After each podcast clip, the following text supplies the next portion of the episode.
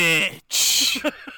Rob Marshall, Rob Marshall, Rob Marshall. oh, we love a Rob Marshall film here on Main Feed. Yes, we do. Oh, he's such a good maker of musical adaptations. He really is. This is number three I feel that like he's been with us here for. Oh man. Guys, Rob Marshall just knows what he's doing. production, casting. We always say you can't you can have great casting or great production, but you can't have both. You can with Rob Marshall. Absolutely. You always can with Rob Marshall. Robert, Guys, aren't you excited to not talk about a brutal content?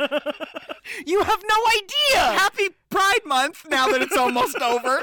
Sorry, all the coverages were brutal. That was my fault mostly. It was, Uh, but and I pushed her into him. it's okay though. It's okay because we are in our element today. Broke back. J. J. Edgar. Edgar. Philadelphia. No, guys. Like she just said, we are in our element, in our wheelhouse, captaining the ship where we belong. I'm your first mate. yes, you I'm the are. first mate on this really gay showboat. Because, guys, we're doing a musical. Oh, I can't wait.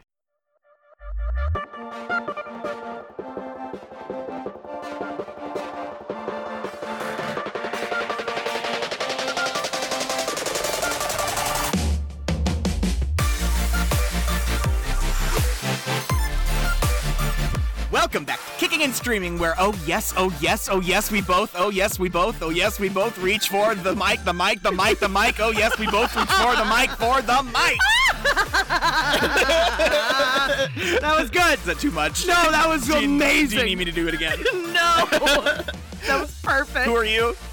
I am Carrie. I am Ross. and this week we are covering the 2002 film adaptation of Candor and Ebb's Chicago. Oh, it's finally gay! Not that the last three haven't been gay, but this one's super gay. hi, girly pops! Hi, little onions! Welcome my back to the best coverage Oh, of June. Let's say the most fun coverage of June. Welcome to our most funnest coverage of June. funnest. Yes. Okay, fine. Oh my god. Is this the equivalent of Be Gay Do Crime? Yeah, I mean Oof. Um I, I- I know, I know, I know. before we get started, don't forget go follow us on Twitter at Kick and Stream. K I C K N S T R E A M. You can write the show at kicking and streaming podcast at gmail.com. That's with an and, not an ampersand. and don't forget, folks, please be practicing those three R's in the month of June. Rate, review, retweet. Rate, review, retweet, folks. We want everyone to come and join our little queer watch party. Ross, tell them about the Patreon. Guys, there has never been a better time to give us your money. For Absolutely just not. $5 a month, you too can be a little onion contributor at the $5 level. Guys, you're getting access to all of our bonus content, all of our television coverage, all of our long form coverage. We did 50 bajillion episodes of Netflix's The Haunting of Hill House and HBO's John Adams. We did every single episode. They're all waiting for you over there. Just go become a little onion contributor at the $5 level. If you sign up right now, you'll get like at least 10 plus hours of coverage. It's all over there, guys. Not to mention all of our stupid little quiz shows when we don't know what to cover. And, and if you want access to our full catalog of main feed goodness, that's every episode we've ever released on main feed. You go on over to our Podbean page. There you can get a custom RSS link and listen to any player of your choosing. all right. Are you ready to hit him with that old razzle dazzle? Ah, Rob Marshall, Rob Marshall, Rob Marshall! Rob, why are you so good to us, Rob? Oh, I swear, guys.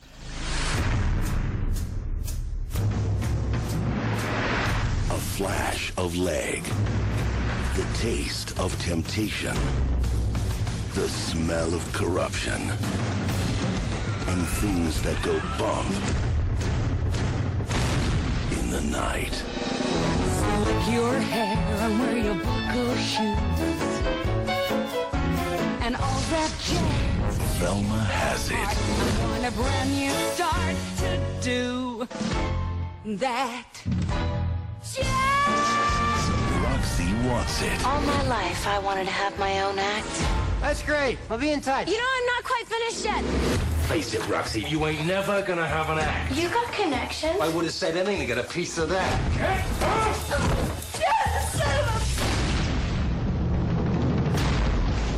What you need is Billy Flynn.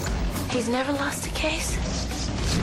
Billy can fix it. My client feels that it was the combination of liquor and jazz which led to her downfall. Hey, Mama! You're the Val McKelly. I was there the night that you got arrested. Yeah, you and half of Chicago. You couldn't buy that kind of publicity. But in a city where everyone loves a legend, there's only room for one. You want some advice? Keep your paws off my lawyer. Sweetest little jazz killer ever to hit Chicago. That's the angle I'm after. You were in the paper today, too. In the back, with the obituaries. They love me. They love you a lot more if you're a hang. You know why? Because there's no more papers. That's Chicago.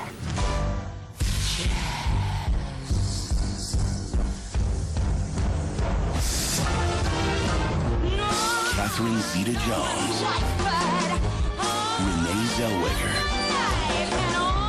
and Richard Gere. Are you guilty or not guilty? Don't you want to take my picture?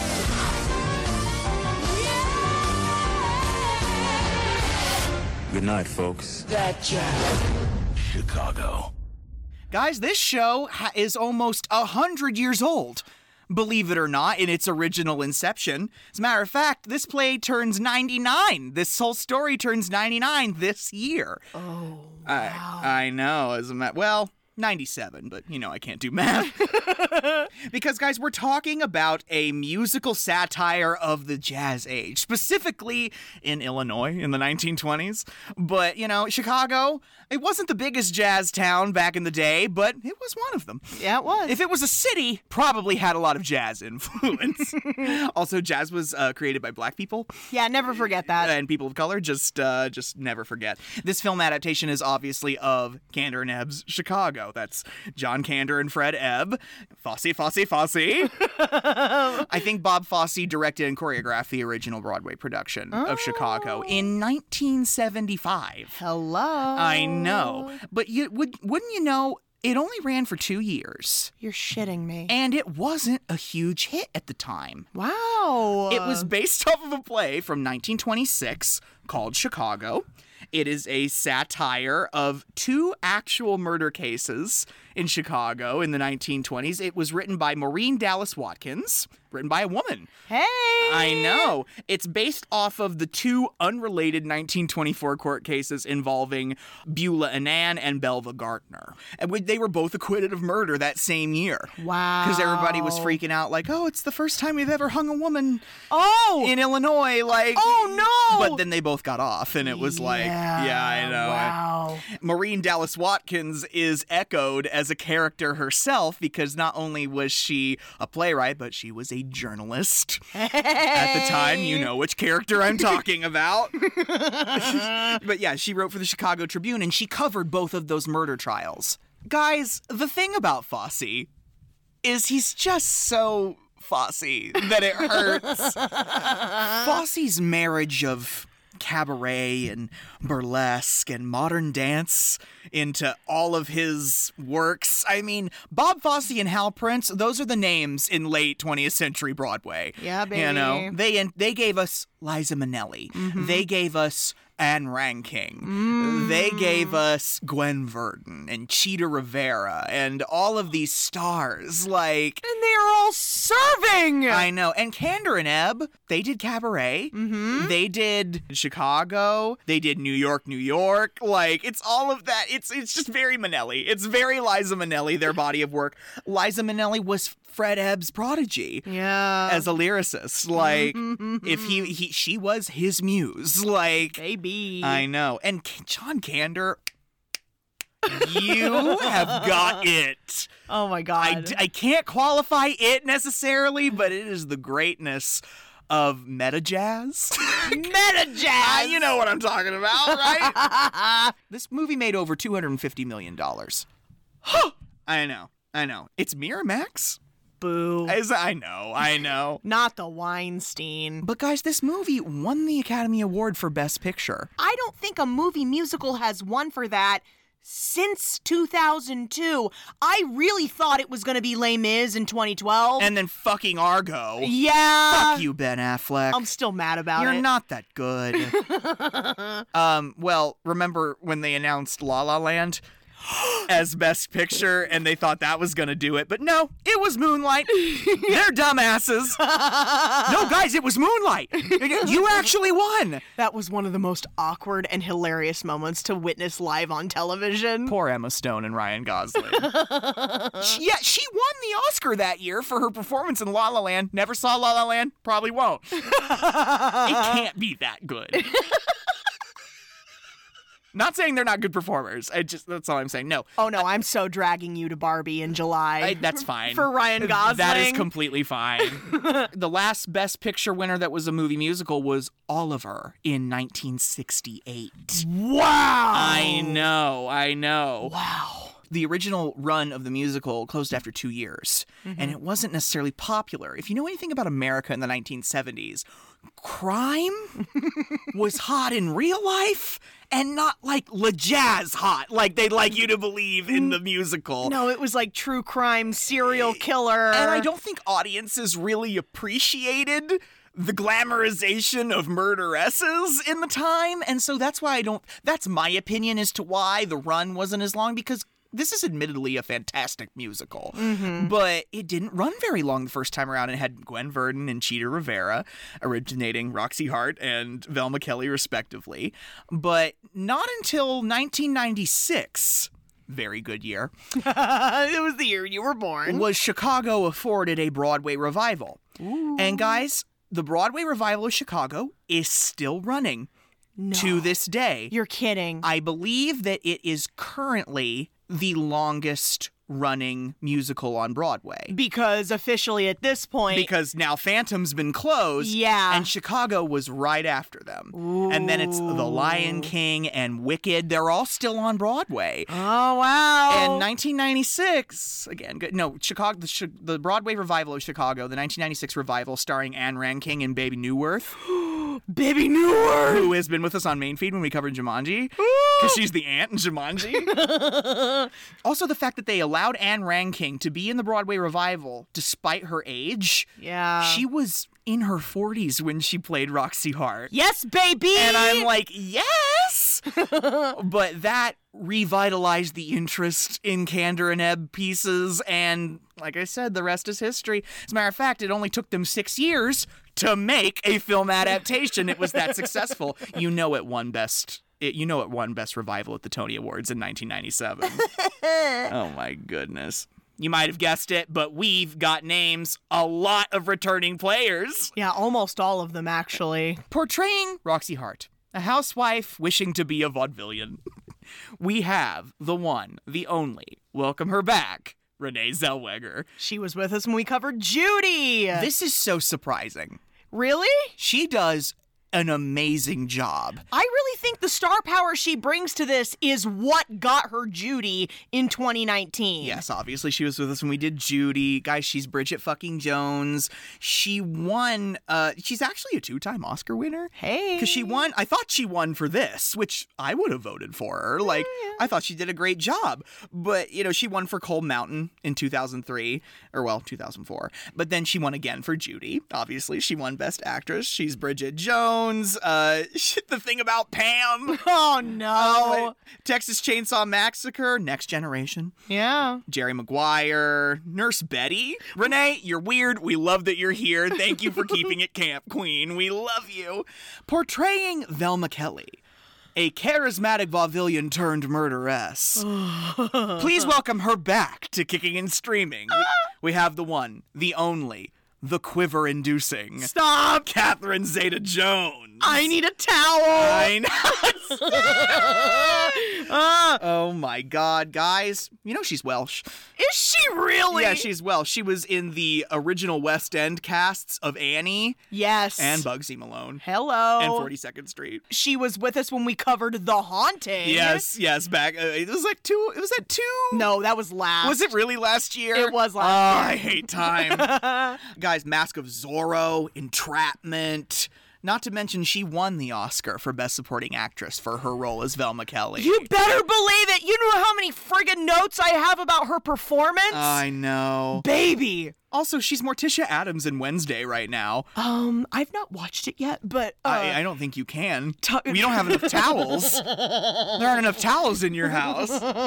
Mommy, sorry. Mommy, sorry. Mommy, sorry. Portraying Billy Flynn, the duplicitous, greedy, smooth talking lawyer. this is the part where Ross needs a towel. Also, the star of the show, in my opinion.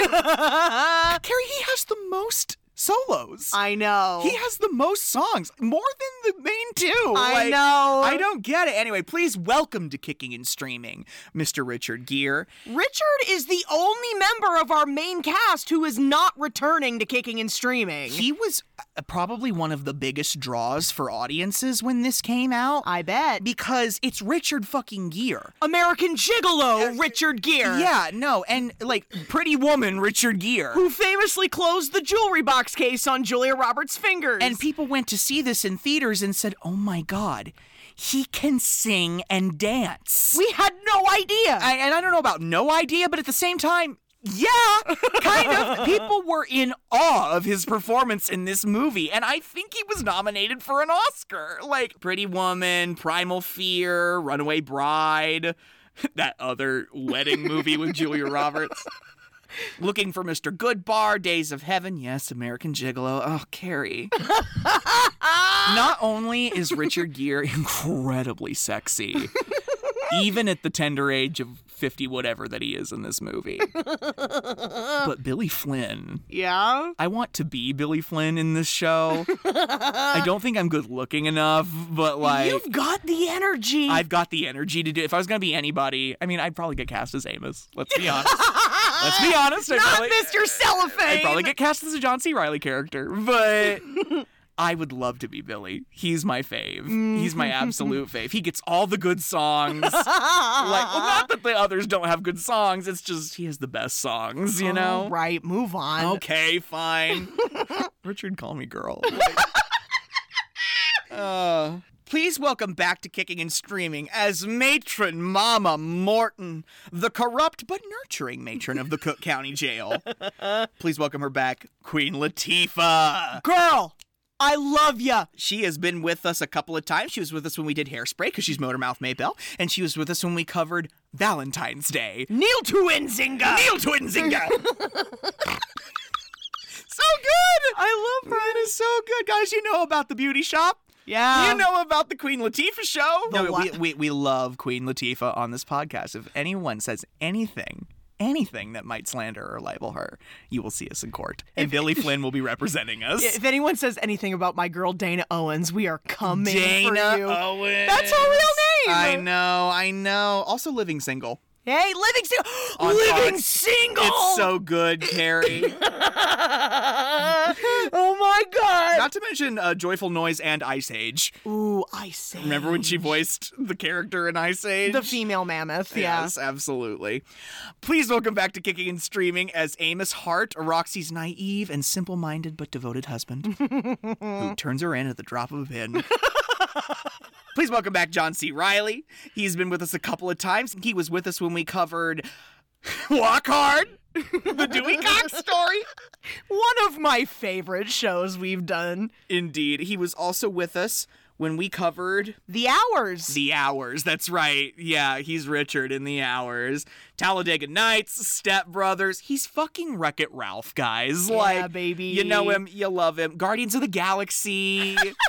oh my which goodness. who isn't in the MCU at this point? exactly. As Mary Sunshine, a sensationalist reporter.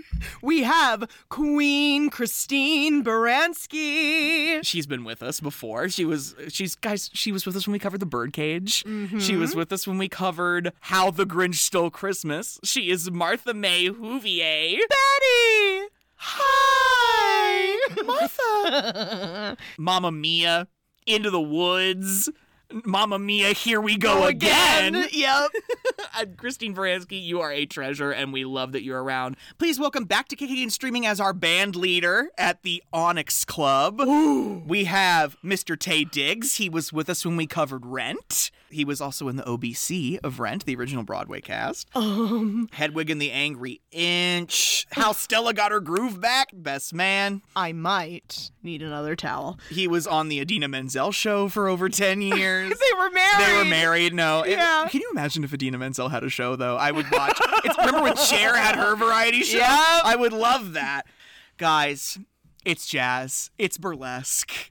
It's time. It's uh, time. Guys, obviously, being theater kids, we've grown up with this with with this score. We know these songs.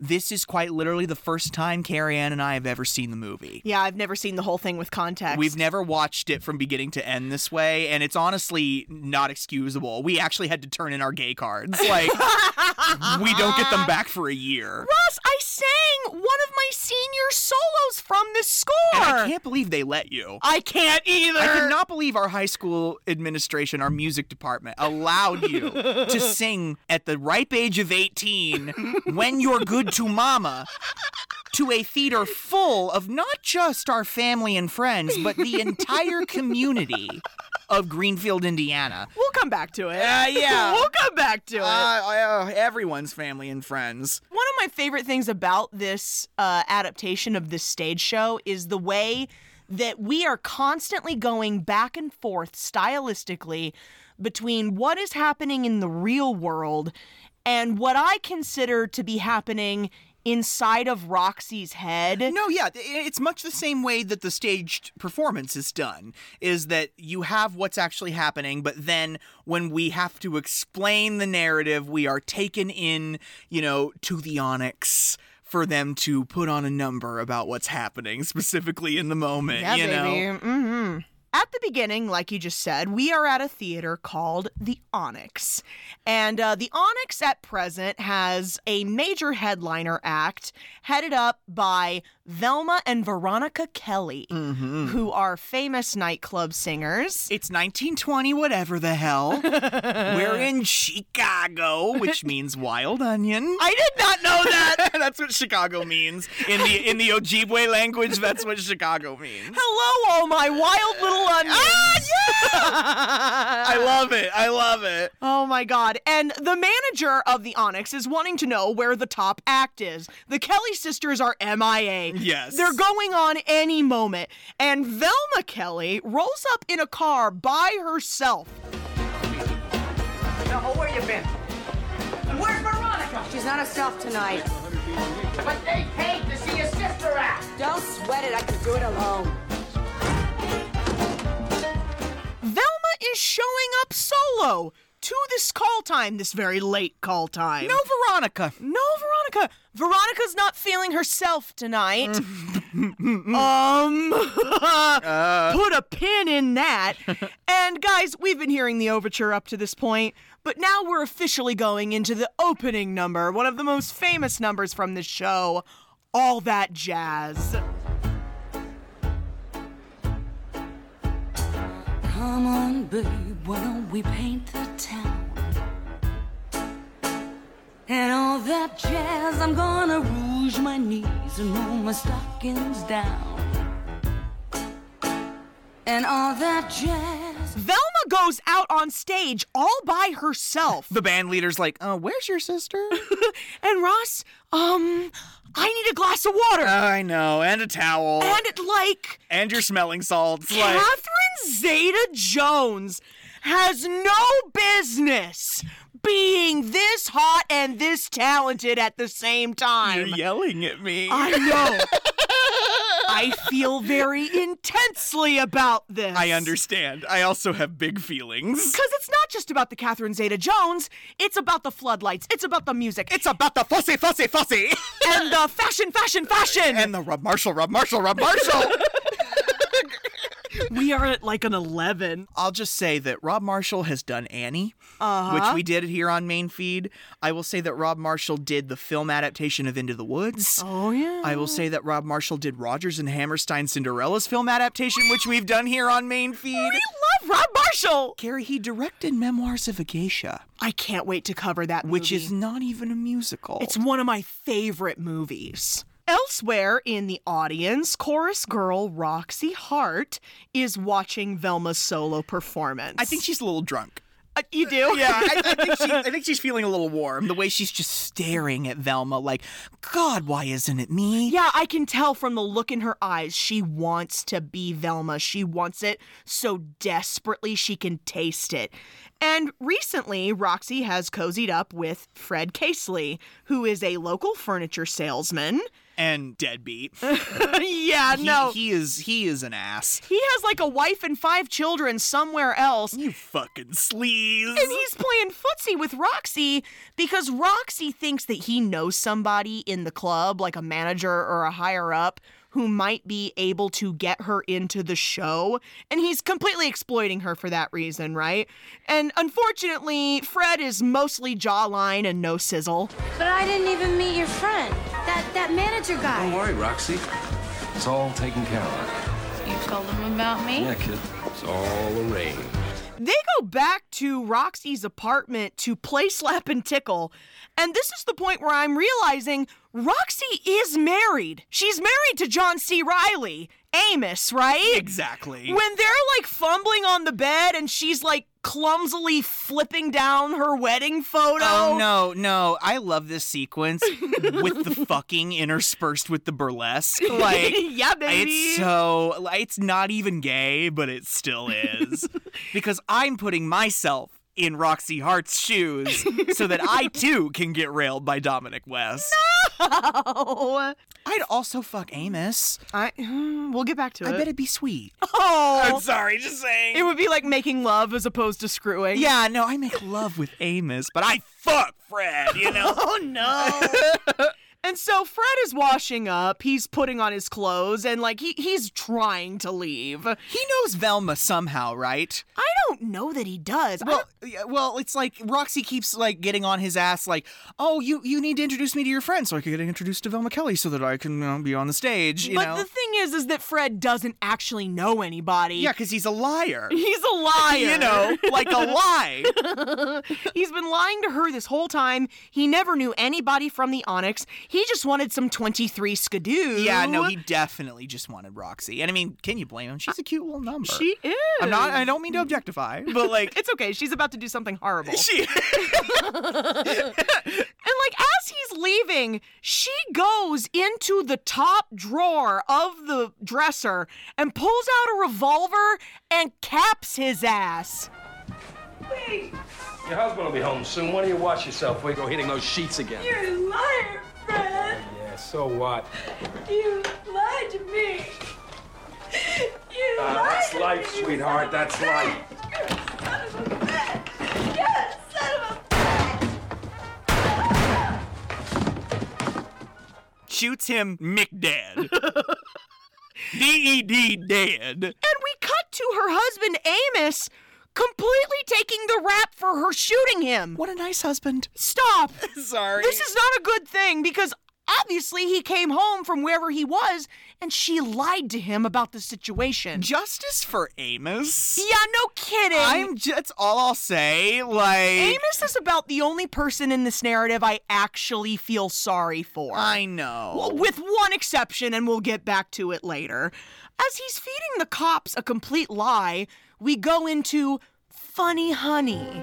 Sometimes I'm right, sometimes I'm wrong, but he doesn't care. He'll string along.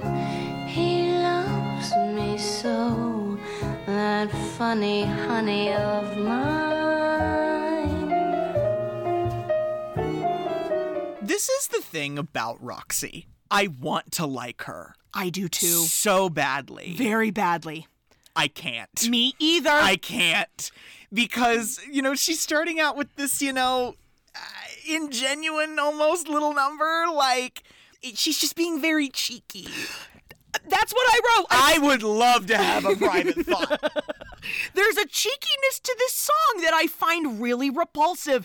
It's almost like she's proud of herself for having this man so completely snowed, so in love with her that he'll cop to murder that she did just to preserve her. Yeah. The thing is, is that once Amos learns that the deceased is Fred Casely, who he knows by name, he sold them their furniture. Uh huh. Once he realizes that she's lied to him, he starts singing like a canary. No, it's the way the song changes because she's like, "My funny honey, I love him so much, my sweet," and then she's like, "That's a fucking rat. Yeah, he's an asshole."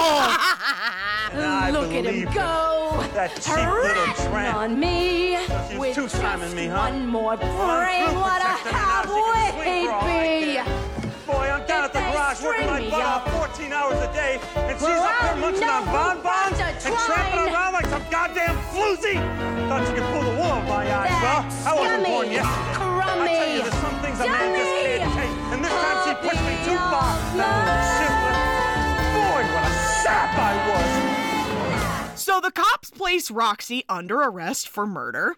And the moment she's in cuffs, the press is already ravenous. Everybody wants a picture of the pretty murderess, right? Because, Mm-hmm. like, we kind of talked about this in J. Edgar, how this was the time of the gangster, of the bank robber, of the killer, of the outlaw. a little before that, but it, It is was a little before that, starting but- to get hot. Yeah, and so, yeah, she's obviously a hot ticket item as a female murderess, allegedly. Allegedly. Down to the Cook County Jail we go. Roxy is strip searched, given a uniform, sat down with the other new inmates to meet the matron, who is basically the HGIC, the head guard in charge, right? Yes. And that woman on the bench next to her is Cheetah Rivera. The OG Velma. Oh my God! I know. I'm loving it. Ever had Morton before? She's fine. Long as you keep her happy. and then does the tweaking motion with her fingers. Uh, I think you're saying tweaking is in the nips. I think she's doing like the money symbol, oh, the money gesture. it's honestly either or. What I love about this movie and how it is uh, staged, or I, I don't know how else to say it, is that Roxy just always seems to be dissociating. She's a murderer. well, yeah, but they like, love to dissociate those murderers. she's always dissociating to this place where the entire world is a nightclub and she's the star of everything. See, I love this because it's like true crime and theater get married. It's the perfect cross section for you and I. It really is like Oh man. And now, ladies and gentlemen, the keeper of the keys, the countess of the clink, the mistress of Murderer's Row, matron Mama Morton. And we have the band leader again in voiceover. Yeah, no. Every time, every time Roxy dissociates, we get we go back to the Onyx where she'd rather be. You're right. That's where she is in her head mm-hmm. all the time. Is at the Onyx performing her opinions about her life. Ask any of the chickies in my pen. They'll tell you I'm the biggest mother hen. I love them all, and all of them love me. Because the system works, the system called reciprocity. Queen Latifah is here as matron Mama Morton to explain the concept of a prison economy. Her prison economy at Oh no! the Cook County Jail. I love this song, but the whole idea of getting sexually assaulted if you don't keep the matron happy. I thought the point was they sexually satisfy her to keep the matron happy. yeah, but that's also a form of extortion and imbalance of power, and it's basically Yeah, no, sexual it is. assault. Uh, It is really gross, isn't it? yeah. but we love it. Because the fit is to die for in the nightclub parts. I know. I know. She is falling out of that dress, and I'm girl, yes! Got a little motto, always sees me through. When you're good to mama, mama's good to you. You might think I'm here to make your life a living hell. It's just not true. There's a lot of favors I'm prepared to do. You do one for mama, she'll do one for you. Like be your friend if you let me.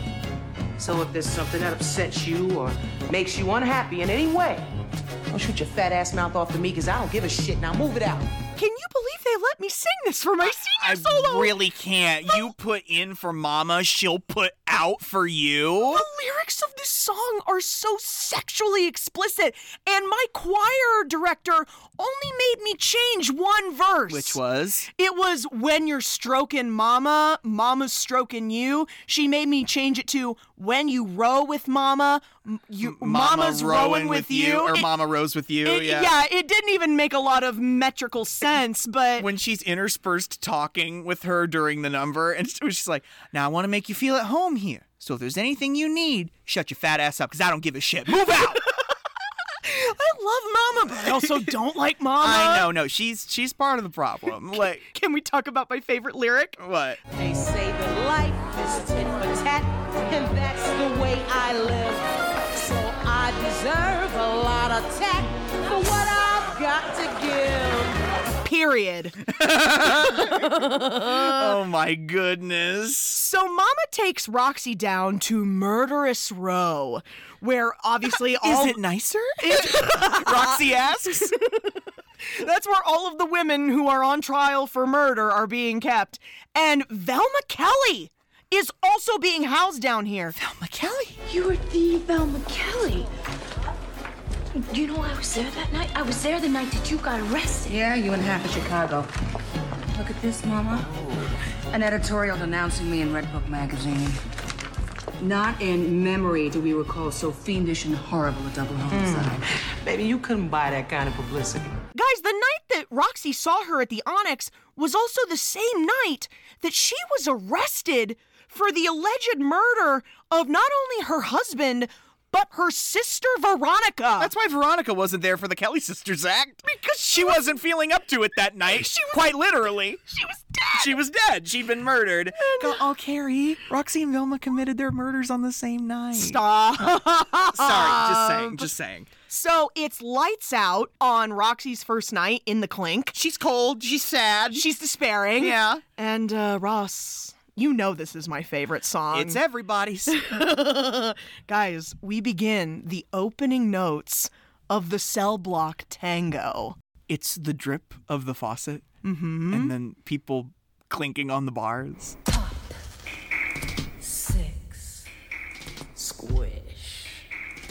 Uh Uh-uh. uh. Cicero. Lipschitz.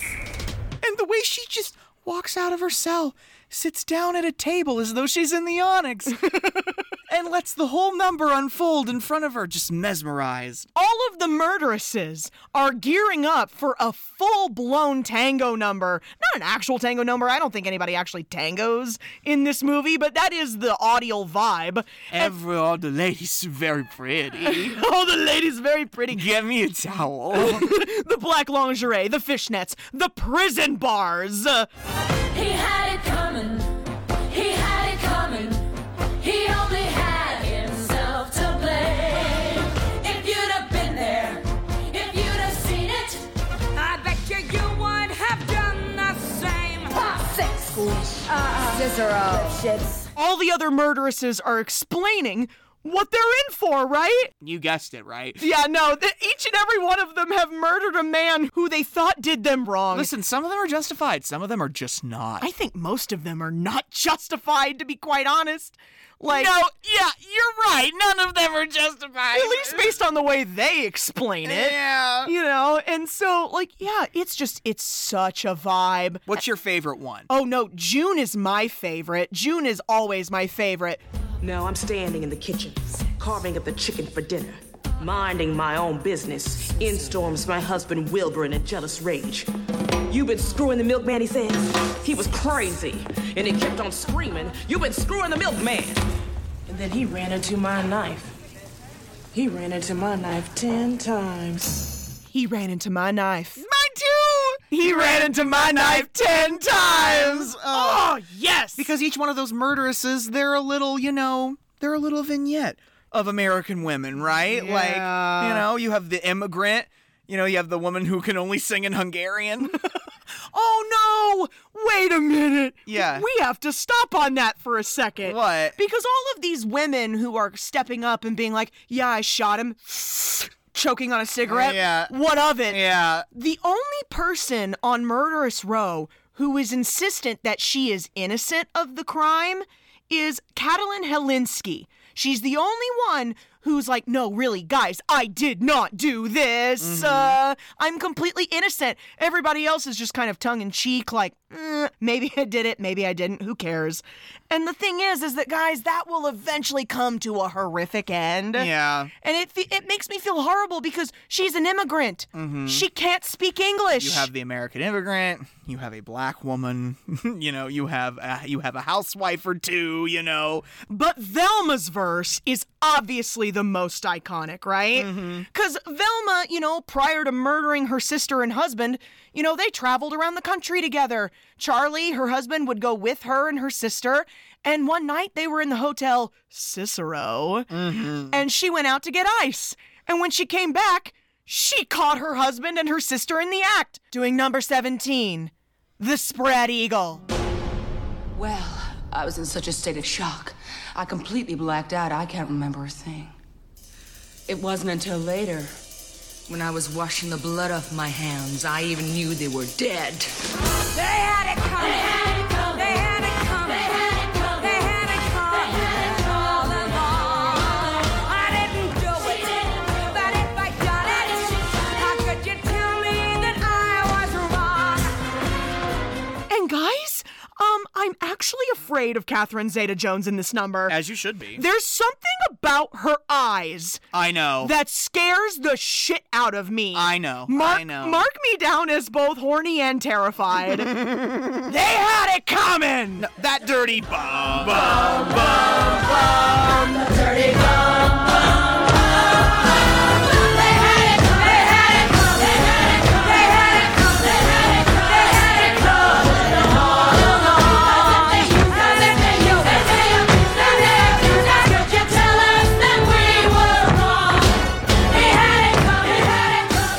Velma is also clearly living a different kind of life in prison. She is receiving special treatment because she's already a celebrity. What else is fucking new? Yeah, like she doesn't have to wear the traditional outfit, the uniform. She gets to wander around in lingerie. And Roxy, realizing that, you know, she's in a very similar situation to Velma, is trying to ask her for advice about her case. Mhm. But as far as Velma's concerned, she's not worth the shit on her heel. She's a little nobody. Yeah, and like Velma snubs her. She's like, keep your hands off my underwear. Yeah, no, and she tries to do her laundry for her so that she'll listen to Uh, her. And Mama tells Roxy that if she really wants to escape the noose, she's going to have to hire one of Chicago's hottest attorneys. Quite literally. Uh, did you, I know he's old. you know Richard Gere is old? Well, when has that ever precluded anybody from finding another person attractive? I am Yourself. I am not respecting the pouch on this one. Ah, No, hold I'm on. gonna blow it up and flatten it. Like a Capri Sun. That's what I just said. I'm not respecting the pouch on Respect the this one. pouch. Respect it. No, I won't. This takes us into all I care about is love. Ladies and gentlemen, presenting the silver tongued prince of the courtroom, the one, the only, Billy Flynn.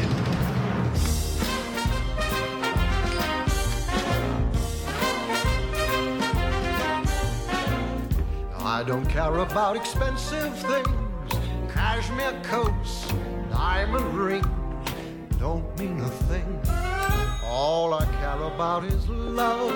That's what I'm here for. Singing is not one of the talents I would have ascribed to Richard Gere, but here we are. he's so good.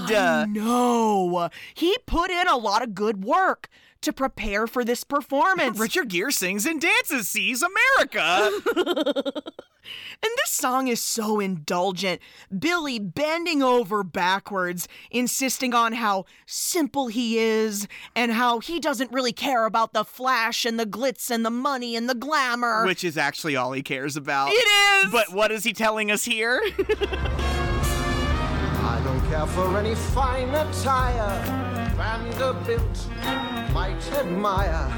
No, no, not me. All I care about is love. all the chorus girls fawning over him. I'm one of them. I know you are. He is very handsome. He's a very expensive mouthpiece, right? Yeah. He's never lost a case. He's never lost a case. Ever. I'm so horny for that. I stop. Sorry. So of course Roxy wants him as her lawyer, but he can't she can't get him to give her the time of day, right? yeah, no. He- He's like, "Who are you? Whatever, whoever." Give me five thousand dollars and I'll represent you. Eh. Dude, the way this song gets real Magic Mike near the end. Don't. I can't. I don't. I, when is when when the undies come off at the end? Yeah, when Richard Gere is strutting downstage, peeling off his suspenders, and then the tearaway pants, I yelled. No, no, not me. All I care about is doing a guy in. He's picking on you, twisting the wrist that's turning the screw. All I care about is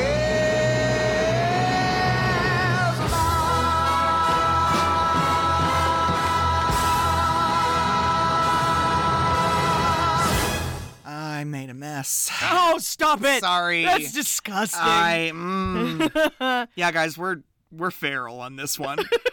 we are feral on this recording. Sorry to tell you. We got to try and keep each other uh, clean. Not the cat yelp. uh. What's up, pops? like, oh man, Billy is Velma's lawyer, and for the low, low price of five thousand dollars, he can be your lawyer too, Roxy. Mm-hmm. That's an awful lot of money. It is. but like she's not entirely sure where she's going to get that money, so she gets Amos, her husband, to start scraping that money together. All right, Amos, you put me here. Get me some money.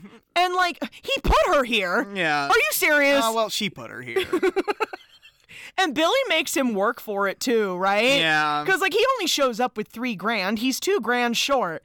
And the thing is is that he makes this big show out of being like, "Well, I can't possibly for this amount of money represent your wife." And then as Amos is leaving, he's like, "No, no, no, I'll do no, it." I like your spirit. I like how loyal you are to your wife. Now look, hon. I don't like to blow my own horn, but believe me, if Jesus Christ had lived in Chicago today and if he had $5,000 and he'd come to me, things would have turned out differently. All right, this is what we're going to do. By the end of the week, I'm going to have Roxy's name on the front page of every newspaper in town. Sweetest little jazz killer ever to hit Chicago.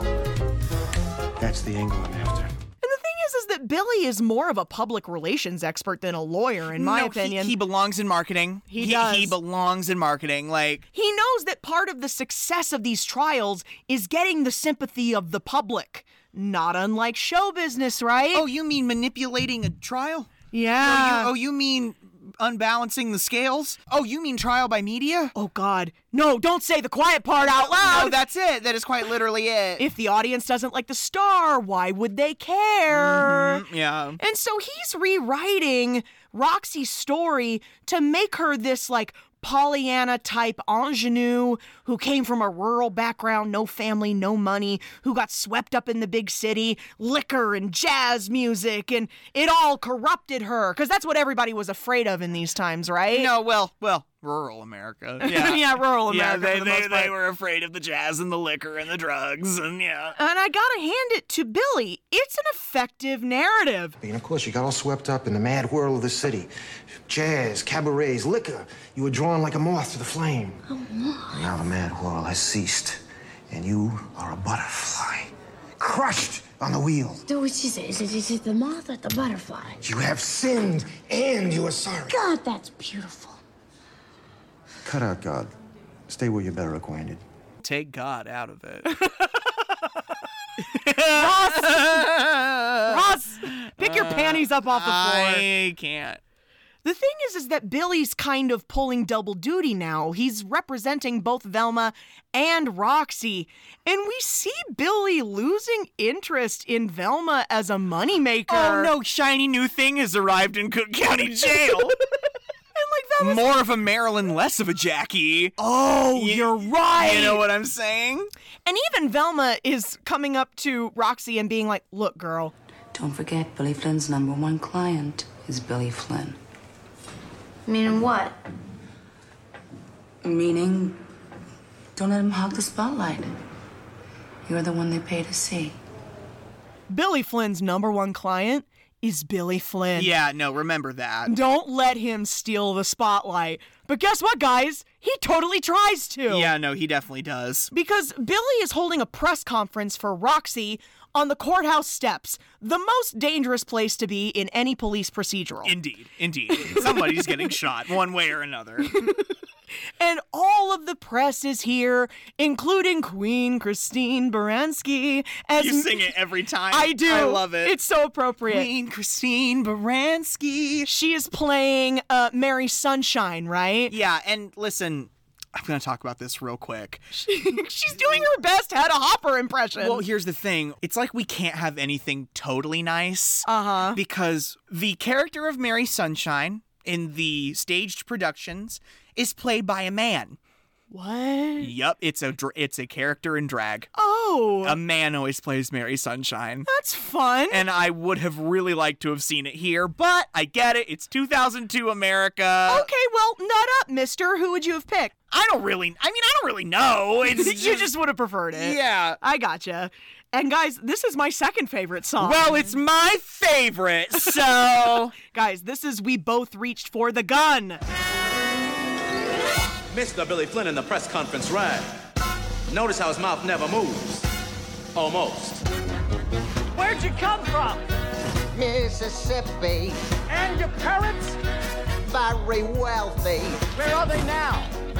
six feet under, but she was granted one more start. The convent of the Sacred Heart. Guys, it's this whole ventriloquist motif Oh, this one's so fun. because it's like, you know, it's like we cut we, between the press conference actually happening and then we have inside the Onyx on stage Billy Flynn with his, you know, straw hat. He's the ventriloquist operating Roxy Hart, who's sitting on his lap As a dummy. and has little lines on her mouth.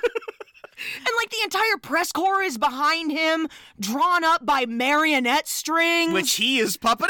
Like, it's so cool. he is quite literally manipulating the media. Like, it's so good. Yeah, he really is rewriting her narrative. It's just a great commentary on how defense attorneys really do have to be the mouthpiece for their ignorant ass clients, and Billy very much enjoys being the center of attention. And this is their whole defense, right? Is that they both went after the pistol. And Roxy accidentally shot Fred Casely to death. Who's Fred Casely? My ex boyfriend. Why'd you shoot him? I was leaving Was he angry? like a madman. Still, I said, Fred, move along. She knew that she was doing wrong. Then describe it He came toward me with the pistol. from my bureau Did you fight him? like a tiger. He had strength and she had And none. yet we both reached for the gun. This is also a very technically difficult song to sing because unless you hit every beat and every syllable perfectly, it completely ruins the rhythm. Oh, yes, so yes, so yes, they both, oh, yes, they both, oh, yes, they both reach for the gun, the gun, the gun, the gun. Oh, yes, they both reach for the gun, for the gun. Nice, high five! Good job. Uh, go, Queen. And just uh, the little moments between Mary Sunshine and Billy Flynn. Understandable. understandable. It's Yes, perfectly. perfectly Understandable. It's comprehensible. It- it's like the media validating, well, your defense seems all right. Maybe we should prejudge this entire thing and say she's innocent, you know? Like, It's also a really dumb defense because I know that ballistics were not an embraced science at this time, but any ballistics expert would be like, there's no way this happened this way. But no, the, the the public will now be convinced it's not a bit reprehensible. it's so defensible. You want to do it with them? oh, really? Can, can we, though? Oh,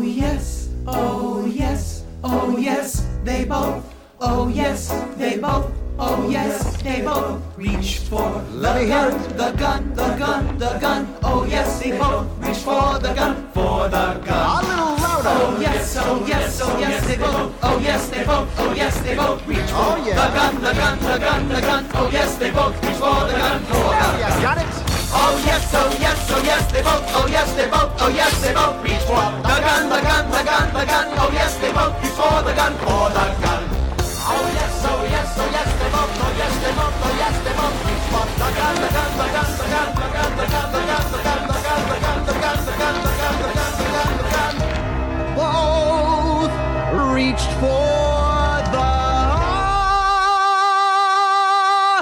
glass of milk.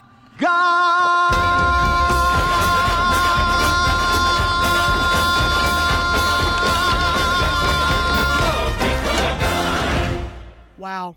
I think that's the most you and I have ever sung during a recording. oh my god. It's so much fun with the puppeting and everything. That's my favorite number, guys. I love it. So the DA is angling to hang Roxy for this murder, mainly as a political talking point because he wants to be governor of Illinois. Mhm. And like That's Am- Harrison, right? I think that yeah, I think his name is uh, Harrison. Mhm. And uh, Amos is making out like a bandit, making money by showing Roxy's belongings off to the people. Oh my god, guys, she's an instant success after this press conference. It's, she's a star and she's never even been on the stage. Like there are Roxy Hart dolls being manufactured. Like I've never seen America so go so nuts for a murderer before. Not until OJ. This is where she starts thinking about the future, right? Because she's pretty sure that she's gonna get off via Billy's, uh, you know, prowess. Yeah. And so she's starting to conceptualize her own act, which brings us to Roxy. Yes, no. Renee, Renee, there's just something you've got and you Ugh. do it so well. Girl, the silver rhinestone singlet, I can't breathe. Not to mention with the contrast we'll get later with another outfit. I am so excited. She looks like a tall glass of ice cold milk. Like, Yeah. she's stunning under that spotlight. And she starts the song off monologuing about her love life on this empty stage, doing almost a comedy queen bit. Yeah, yeah. A little stand up, like, yeah, my first husband was a dummy and my lover got himself shot. Aren't I cute? Yeah. yeah. Then I met Fred Casey, who said that he could get me into vaudeville. But that didn't quite work out like I planned. I guess it didn't really work out too great for Fred either. I love the bit where she's running by all these mirrors, admiring her own reflection, and then all those mirrors are pulled up, and all these gorgeous ass men are standing behind them. I. What would you give to I- be Roxy? Would you rather be Roxy or would you rather be the well dressed man? Nope. Welcome to Chicago. I'm Ross McMichael. I will be playing all of the parts. She's given up her humdrum life. I'm gonna be singing. Roxy, she made a scandal and a star. And Sophie took her, oh shit, I know, to see her name get filled below. Roxy Hart. Now Velma is being put in the Akko Taco position of having to suck up to Roxy. Dude, where's my fame? Like, yeah, no. yeah. She has to suck up to Roxy to maintain her own level of notoriety. Uh, Billy has forgotten about Velma. Velma who? Her t- murder trial keeps getting pushed back. Oh, Like, Can you imagine that? Like they're they're they're numbers at a nightclub. Oh, like w- you're not popular enough, so you're getting pushed back. I believe the Menendez appeal was pushed off by OJ. Really? Yeah. Wow. I know, I know. Oh wow. And fun fact the Menendezes shared a cell right next to OJ Simpson in LA County Jail. I wouldn't call that a fun fact, but I get what you're saying. Harry, let's do it. Do what? Let's let's write a musical called Los Angeles. Nope. I'm throwing cold water About on that. the Los Angeles murderers of the 1980s and 90s. Stop. Oh my god. We're not doing that. cold water on that immediately. Oh yes, so yes, so yes. They both reach for the knife. Sorry. Stop. Uh, poor Ron Goldman. and Yeah! Nicole- And Nicole Brown. How dare you? That's awful. So Velma is actually pitching to Roxy that once they're both acquitted, that they start their own nightclub act together, right? Yeah, I know, because she can't what, Carrie? She can't do it alone. Uh, This is a great little number for Catherine Zeta Jones. Like she is serving. I know, I know. It's like it's like we've redu- we've come to this place where Velma is now groveling with a nobody. Ladies and gentlemen, Miss Velma Kelly in an act of desperation. My sister and I had an act that couldn't flop. My sister and I were headed straight for the top. My sister and I earned a vow, a week at least. Oh, yeah. But my sister is now unfortunately deceased. Velma starts doing like both halves of this act, right? She's like, you got to imagine it with two people. It's so much better with two people. Trying to sell it to Roxy. And Roxy is so aware of the power she has right now, making her actually grovel for it. Um, no, her um her being propelled to instant stardom over this Mhm. whole thing, her head is now five miles wider. Like yeah.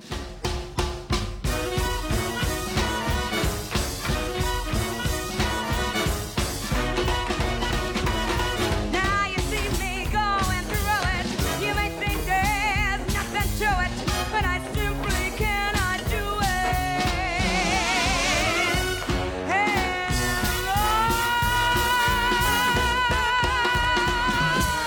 Meanwhile, Velma is throwing her whole girdle into it because she's out of options. Yeah, no. She if she can get Roxy to fill this spot, they'd both be set if they were both acquitted. I murdered my sister. I'm looking for a new one. I murdered my husband. Oh, aren't I cute? Yeah, no, like I, I, and I, that, I love that that's the way that number ends. So, where was the part where you blew her brains out? Okay, Roxy, I'll, I'll level with Oh, no, no, no. Don't bother. You think you're fooling me? You're all washed up, and it's me they want now, and I'm a big star. Single. Oh, I almost forgot. You were in the paper today, too. In the back, with the obituaries.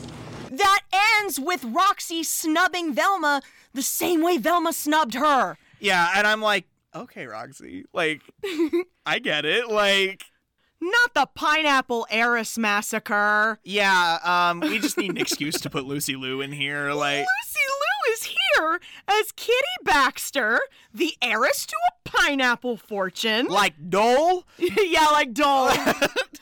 she caught her husband in bed with not one, but two women and shot all three of them in bed. it's giving Jessica Lang in Murder House. Oh no. Loved you since I was 16.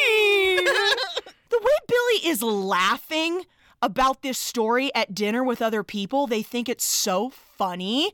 And we cut to Kitty Baxter being hauled into jail and the perk wa- the perp walk is happening. Not the perk walk. Stop. Not the Percocets. Stop. Um, No, because oh, we have a shiny new murderess, and murder's been hot in Chicago lately. Sunshine from the evening star. I wonder if you would mind saying a word or two. Sure, I'll say three. God, I help! Please direct your questions to a counsel. You're not my counsel, and I want my money back. Billy is literally following the perp walk down Murderous Row. He's like, hey, I can, I, I can represent you if you need me to. He, he is forgetting Roxy in the exact same way he just forgot about Velma. Roxy is like pressed up against the bars, like, hey, uh, remember me? We both reached toward the guy. Yeah. and like the way Velma is just hanging out on the top tier, going, now not even J. Edgar Hoover could find your name in the papers. Sick reference on main feed. Yeah, no kidding. and then Roxy tells an ugly lie in order to get the spotlight back on her, This right? very Kelly Kapoor moment. oh, stop. She falls on the ground. Uh-huh. and everybody's like, and even Mary Sunshine, oh, Roxy. You know, and she's like, oh. Someone open this door immediately. Oh my God, Roxy! What is it to you? Oh, oh, no, oh, no, no, no, no. Don't, don't worry about me. Oh, I only hope the fall didn't hurt the baby. Baby?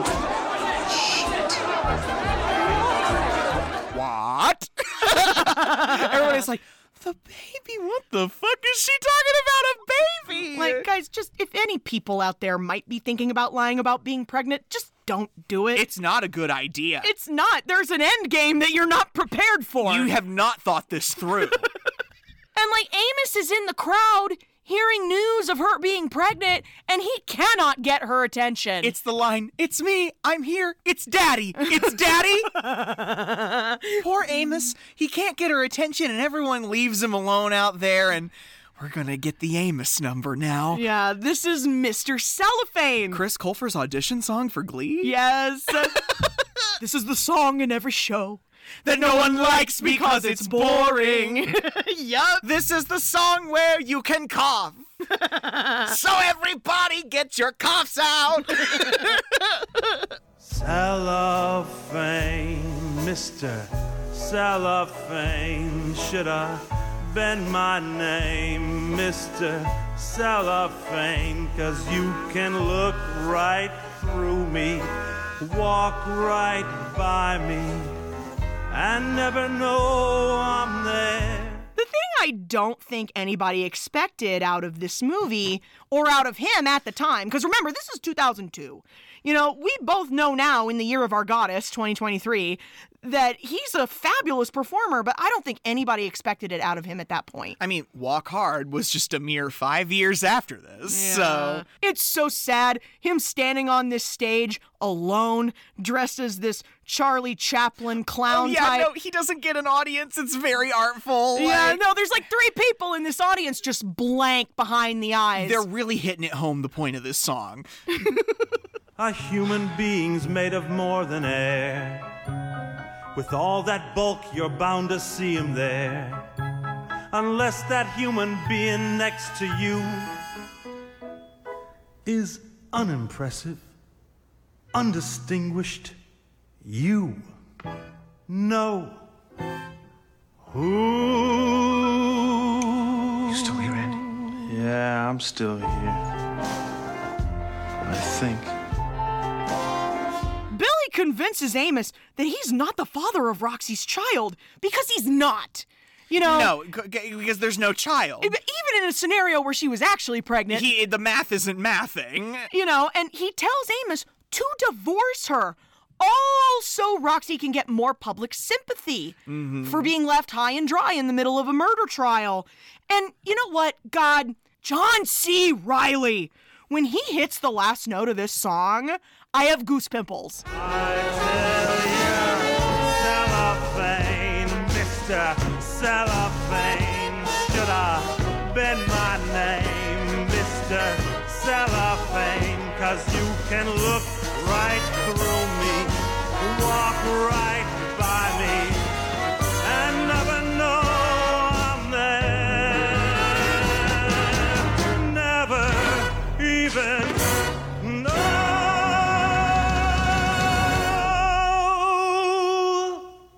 Oh,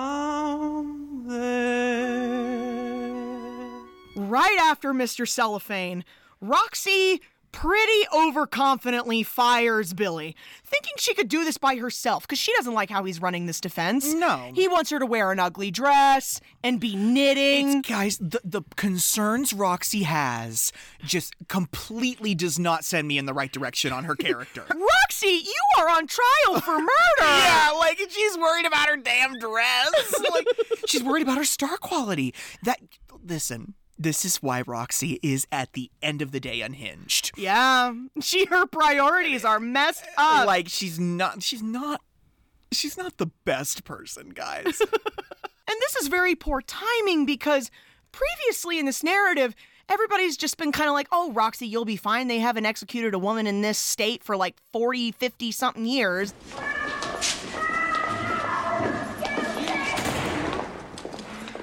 What happened?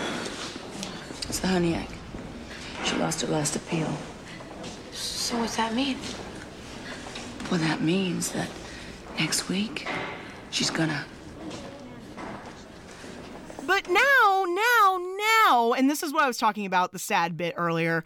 Remember the Hungarian immigrant woman who was insisting that she's innocent of the murder? Catalin Helensky. Yeah, sh- Catalin Helensky has finally exhausted all of her appeals, meaning that she will finally be hanged for a murder she is maintaining she did not commit. This sequence is too dark because, you know, the band leader is here again presenting Catalin's execution as a disappearing act. She does. She does disappear. She's wearing a tutu on stage in the Onyx, and she's climbing up a ladder to a diving board where a noose is hanging down, and it's spliced with what's actually happening. And it's so horrible because this woman is sobbing as she's being marched toward the edge of that platform.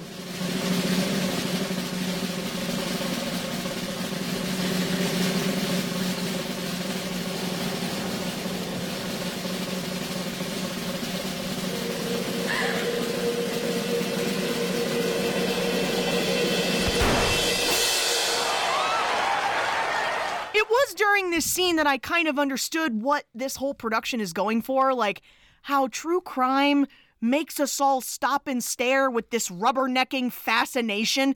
It's like a bad car crash. We think we want to look away, but we really don't. No, we're sick, sick puppies. We want to look at the horror. Oh, it's awful. It's one of the worst parts of our culture. And Roxy gets scared to death by this whole thing.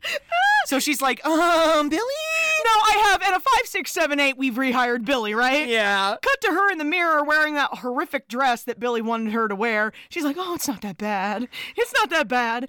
And he's like, listen. Your priorities are so skewed, Roxanne! I know. Ugh. you just called her Roxanne. It's her name. It is. I just like this new trend where when a woman is behaving badly in film that you call her by her full name. And since we're in a trial by media, what have we descended into, Carrie? Razzle dazzle. Uh, we've descended into a full blown media circus. Because that's what Billy tells her, right? Like, don't worry, kid. It's all a circus. A three ring circus. It's all, these trials, the whole world. It's. It's all show business. But, kid, you're working with a star. I don't really like this number. Okay. I just feel like it doesn't need to be here, or I just wish musically it was different. I wish it was more high energy. Like, not that it's not high energy, but like it's not. Give 'em the old razzle dazzle, razzle dazzle. Give 'em an act with lots of flashing and the reaction will be passionate. Give 'em the old hocus pocus. Do you get what I'm saying? Not at all, but I respect your opinion. What do you mean you don't get it? Well, like, there's so many things I love about this scene. I don't even know where I to begin. get it, but like it's not. I wish it was faster. Like, like, I, I, mean, the courtroom burlesque set, Billy, the pinstripe suit with the sequins. I know, yeah. That one chorus member dressed as Lady Justice, like with the scales Mm-hmm. and the blindfold across her eyes. Billy pulling the whole Vincent Gambini sight test with the elderly neighbor. Great callback to our first kicking and streaming coverage of my cousin Vinny. And the chorus girls parading by the jury box with crime scene photos on boards like they're at a wrestling match. And Billy manipulating Amos on the stand. Because remember, he told Amos that there was no way he was the father of Roxy's child and he should divorce her for that reason. Yeah. And now he's got him up there saying, You divorced her because you weren't the father, right? And he's like, Well, right. Did you ever question Roxy herself? Did you even bother to ask her if you were the father of her child? No, sir. No, no. What? If you became convinced that you were wrong, you'd be man enough to admit it, wouldn't you? You'd even be willing to take her back if Roxy swore that you were the father of her child, which she does. She does. She does! She does! No more questions! You can step down now. And Billy gestures to the defense table, and Roxy's nodding. no more questions. Oh my god. There's something about that moment that made me lose my shit. The way he throws his arms out and is like, "She does. No more questions." Oh, and now Roxy's gonna take the stand for her own defense. Which, if you know anything about true crime, a defendant taking the stand, It's risky. it's very risky because you're open to cross examination by the prosecution. putting her on the Lyra and lowering her into the witness box. like, I love that. Rob Marshall, Rob Marshall, Marshall, Rob Marshall! The way Billy is questioning her while he's cheating out to the jury to make sure they can see her stockings and see her crying. Oh my god, the way they all the way they all snap their necks when she flashes them a little leg. She's trying to tell this lie about what happened the night of the murder that she told Fred that she was pregnant with Amos's baby and Fred flew into a rage. But the thing is, Roxy literally can't remember her lines. yeah, that's the thing. I don't think Roxy's so talented. she wants to be on the stage so bad. Now, what is she gonna do when she chokes? The way they're the eye contact she and Billy are making, and she's like, mm-hmm, mm-hmm. line. What's next? Li- he asked for a line, like, in a play. What did Casely say when you told him the news? I'll kill you before I see you have another man's child. Could you tell the audience, the jury, what happened next? Well, in his passion, he he tore off my robe and he threw me on the bed. And and and M- Mr. Hart's pistol was lying there between us. And then? And then we both reached for the gun, but I got it first. Can you tell the audience, um, the jury, what happened next? that makes me blush. But Billy is over there practically mouthing the words of her testimony. It's perfect. As she's saying it, he is whispering it to himself at the same time. And the way she becomes hysterical on the stand and faints. I closed my eyes and I shot. In defense of your life. To save my husband's innocent unborn child.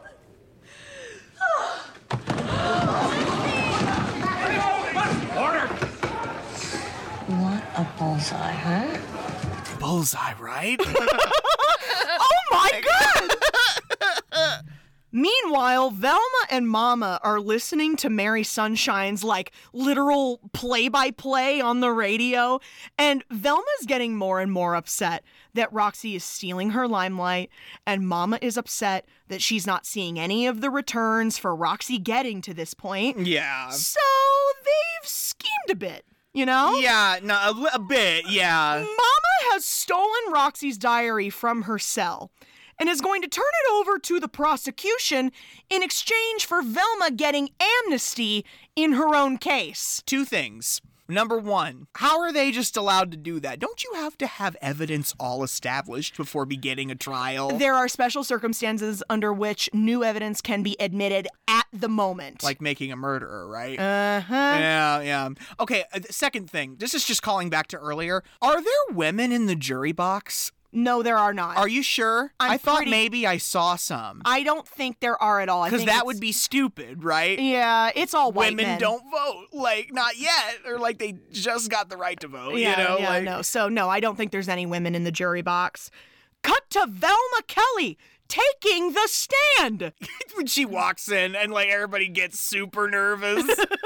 And like she's doing a dramatic reading of Roxy's diary entry recounting the murder. What a laugh. Plug in Fred Casely. The big baboon had it coming. I'm just sorry I only got to kill him once. I never wrote that. You. Hey, she made that. Order! She made that. Order. She made that. Order. My favorite thing is after she's done reading it, the way Roxy just stands up and goes, She is lying. She literally points, She made that up. She made that up. And then we have the band leader again because now now Billy is going to have to fix this cuz this is rather incriminating evidence, right? Yeah. And the band leader goes, Ladies and gentlemen, a tap dance.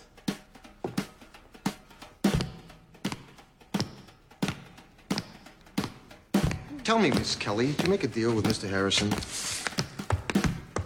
Maybe to drop all charges against you in exchange for testifying here today? Well, sure, I'm not a complete idiot. literally the idea of a defense lawyer having to tap dance around a surprise piece of evidence. So here's the thing I gotta give it up to this folly artist that tapped over, Bill, uh, over Richard Gere because he definitely isn't doing his own tap dancing. Actually, Ross, he is. He took three months of tap dancing lessons. Richard Gere is actually doing his own tap dancing. Ugh, Richard, you just get hotter and hotter as it goes along. I love this bit because he- as he's tap dancing in the Onyx, it's cutting back and forth between him and the courtroom, and he's having Velma read another passage from this diary. And like you said, this passage has a lot of big words. And what I think Billy is really going for here is that the way these passages are written, it doesn't match Roxy's pattern of writing or speaking in any way. Not this dumb blonde woman. She didn't write all those big words. Not with her small arms. Not with a tiny, tiny brain. And he turns it around on the prosecutor, Mr. Harrison. No, it is not even conceivable. Oh, But, but if it were, wouldn't it be time to say, come clean, Mr. Harrison, come clean, even in Chicago. This kind of corruption cannot stand, will not stand. That's enough, Mr. Flynn. I agree, Your Honor. It is enough.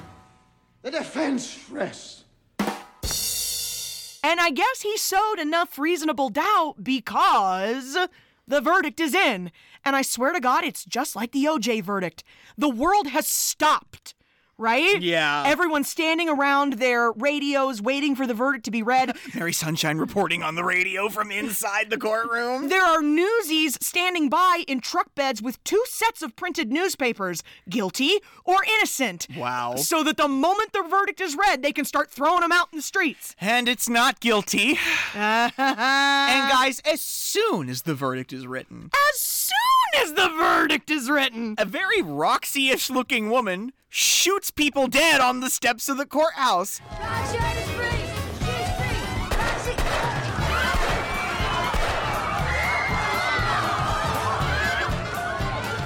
This was another woman who was also getting ready to be on trial for the murder of her husband, and she's already shot the husband, and now she shot her lawyer on the courthouse steps, the most dangerous place you could be standing. Woman, why? Oh, How could you? Guys, the way no one cares about Roxy immediately. Oh, The press corps immediately empties the courthouse to go photograph the the, the crime scene. Roxy, Roxy, don't any of you want to take my photograph? Where are you all going? And Billy's just got his feet crossed on the desk, like, isn't it great? I got you off. And she's like, well, no, no, no. I was depending on this fame to bolster my career. Oh my God, Roxy! And you he's- literally just got away with murder. And he's like, get over it, kid. I just saved your life. And you got $5,000, and what do Oh, I get? I get nothing? Five? Actually, it's ten once I collect from Velma. I get nothing? Oh, don't forget your blessed diary. Hope you don't mind. I added a few erroneous phrases in there. He admits to fabricating the evidence in her diary. Oh, he threw the phone down. He is something else. I tell you what, You're so frustrated. You're like, he's so hot, but so slimy. I am on my knees. Like, for the slimy it lawyer. is so hot the way he just got her off. Can he get me off? now? Stop! Sorry. Absolutely not. Get me off. Then Amos is sitting there. Hi. Because he thinks this kid is his and he thinks that she's going to want to be back with him. And she is upset at the sight of, the, of him. What about the baby? And the baby? Baby, what baby? Oh, Jesus. What do you take me for? There ain't no baby. There ain't no baby?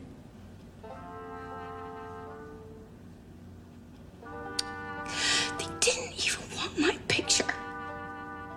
I just, I can't understand that. I'm just, I didn't import. She's looking out the window of the courthouse. I love all of the close-up shots of her eyes. We literally begin with one and end with one. Like, Why didn't they want to take my picture? why didn't they want to take my picture? Roxy, sweetheart, has this really all been about being on the stage? You didn't even try, not once. You expected everyone else to, to help you get there and do it for you, and now that people have, Yeah. it's still not enough. I. ugh. Um, She's not seeing the good fortune through the flash bulbs. I swear. And so this takes us into nowadays. Again, we have Roxy and the Onyx on an empty stage. Ross, I have one question. What is holding her in this little black dress? Because it seems to be nothing. Her Like body? I don't know. What do you mean? like what? I don't know. I don't. I. I. I. I You just you're just trying to get the dress off of her. Uh, Stop. And you can't. It's frustrating you. I love the contrast between this dress and the the white one. I know. yeah, I know. Because now things are not looking so white for her, are they? Like Roxy is trying to get into show business, but it's not going great. She's auditioning in these shitty little piano bars. When she's on that stage in that empty bar and those two producers are listening to her sing, like, hey, didn't she kill a guy yeah, a yeah. while back? You know, like, oh, Laura Bush killed a guy. stop. Isn't it grand? Isn't it great?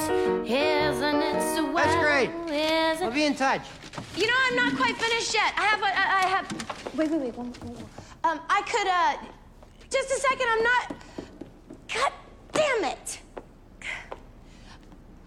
Thank you. And Velma, after they leave, Velma is waiting at the back of the theater. And she looks at Roxy and she's like, you know what, girl? We should combine forces. Yeah, yeah. Because, like, I mean, nowadays, Mary murderesses are like a dime a dozen. and like she's like, you know what? With our powers combined, we could actually put on a good show. And Roxy's just like, I would rather compete in a razor eating contest. We can make a couple of hundred a week. Think about it, Roxy. Her face is back in the papers, her name's on their marquee. Velma Kelly and Roxy Hart. Forget it. It'll never work. Why not? Because I hate you. There's only one business in the world where that's no problem at all. And of course, Dun-na, na-na, na, na, na, na. This- Na, na, na, na, na, na, na. this comes right Na, na, together. na, na, na, na, na, na, na, na, na, na, na, na, na, na, na, The Chicago Theater. We've been to the Chicago Theater. We have. Yeah, we, Uh, did. we saw John Mulaney there. We did. Live. Pre rehab. Yeah. Or at least pre second rehab. The good old days. Oh, God. Sorry, we so we love you, John. And this takes us into the nowadays reprise and the hot honey rag. It's it's my second fave. like Ross, the white outfits are everything because it's it's come to full fruition. It's not been a struggle. They were right about this. Them being a duo is pulling in all of the box office sales. Ladies and gentlemen, the Chicago Theater is proud to announce a first. The first time anywhere there's been an act of this nature. Not only one little lady, but two. You've read about them in the papers, and now here they are, Chicago's own killer dillers, those scintillating sinners, Roxy Hart and Val McKelly. Carrie, I have a question. What? Isn't it good? Isn't it grand? Isn't it great? Isn't it swell? Those were actually four questions. but isn't it fun? I think the answer to all of those questions is yes. Eh, isn't it? They are both serving. But the thing is, Carrie, nothing stays. Because in 50 years or so, it's all gonna change, you know? But all is heaven nowadays. Okay. Uh, days. Okay, you babes of jazz, let's pick up the pace. Let's make the skirts longer and the party shorter. Other way around. let's all go to hell in a fast car and keep it hot. The giant background of flashbulbs. It's the boom and the.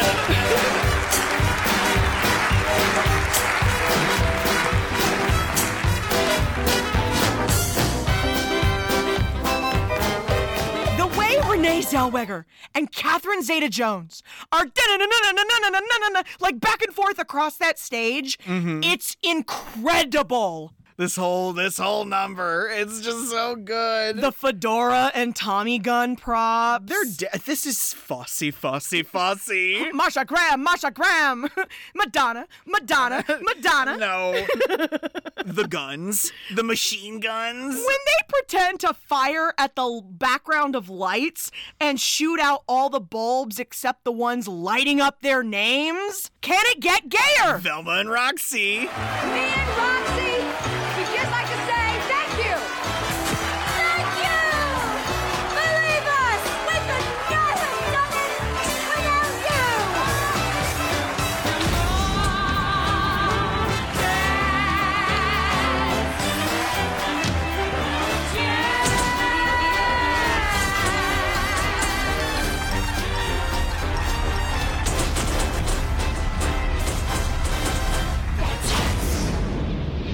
Bruh, I can't believe this is how this movie ends. We've learned nothing. We've learned nothing. Be gay. Do crime. Believe us, we could not have done it without you. yeah, guys, there's not a lot of message here.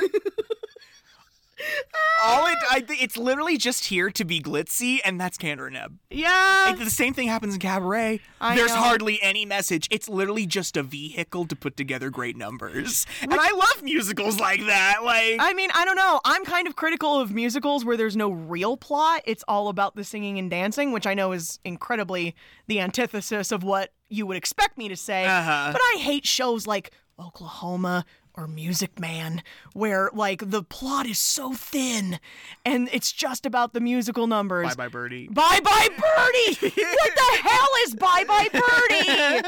bye I can't listen to We it. don't need it, But this is not the case here. There is a good plot here. I just think I would have liked a bigger number there at the end, but them both going out in a flash of white glory also makes sense for me. I mean, it's this this film adaptation isn't the birth of this, but it's like the reinforcement of this new millennium movie musical adaptation that we've come to know and love because we love Hairspray. Mhm. And before Hairspray was the success that it was, Chicago was that piece, you know, Mhm. for that five year stint. Like, you know, Moulin Rouge and Eight Mile and The Producers and Rent and Dreamgirls and Phantom of the Opera, Sweeney Todd and Mamma Mia and Les Mis and Rock of Ages. They all just started coming, you know? Like, this kind of, it didn't, it didn't open the door per se, but it had its big foot in it, you know? I mean, if you had to take any real meaning away from this narrative, the only thing I would say is Be gay, do crime. No, Uh, no, no. not not re- no. Be Fosse, do crime. Uh, no, I would say just guys, as a culture, we've got to temper our interest in true crime. We've got to because the way we are all salivating for it, it just creates this demand for salacious, over dramatized adaptations of factual crimes that everybody in Hollywood knows we will rubberneck for Jesus Hmm. for. Mm-hmm. Like, okay, he's because he doesn't really. Reaching, yeah. Mm, I don't think it's reaching. I do not think that's the message from Chicago, but I am saying if you had to take anything away from Y- it. yeah, no, If you had to take anything away from it, guys, just don't rubberneck so much about other people's misfortune. It's not a good color on us as a human race. But we have to make sense of the horrible happenings. Well, we don't have to do it with theater, okay? Why not?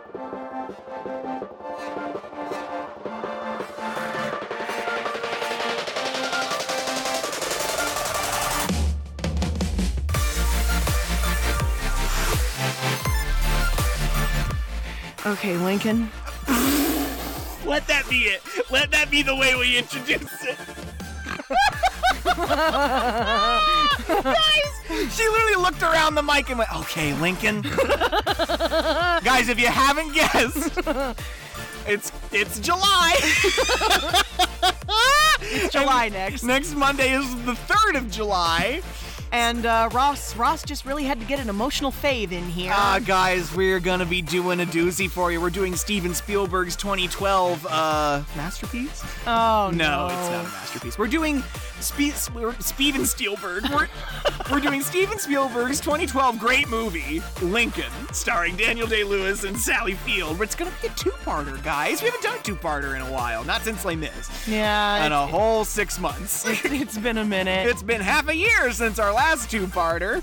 In the meantime, guys, you can go follow us on Twitter at Kick and Stream. K I C K N S T R E A M. You can write the show at kicking and streaming podcast at gmail.com. That's with an and, not an ampersand. And don't forget, folks, please be practicing the three R's rate, review, retweet. Rate, review, retweet, folks. We want everyone to convince Carrie to just let us record this part of the podcast. Stop. More quality content coming to you from kicking and streaming. Until then, I'm Carrie. I'm Ross. And as always, Sorry, Mom.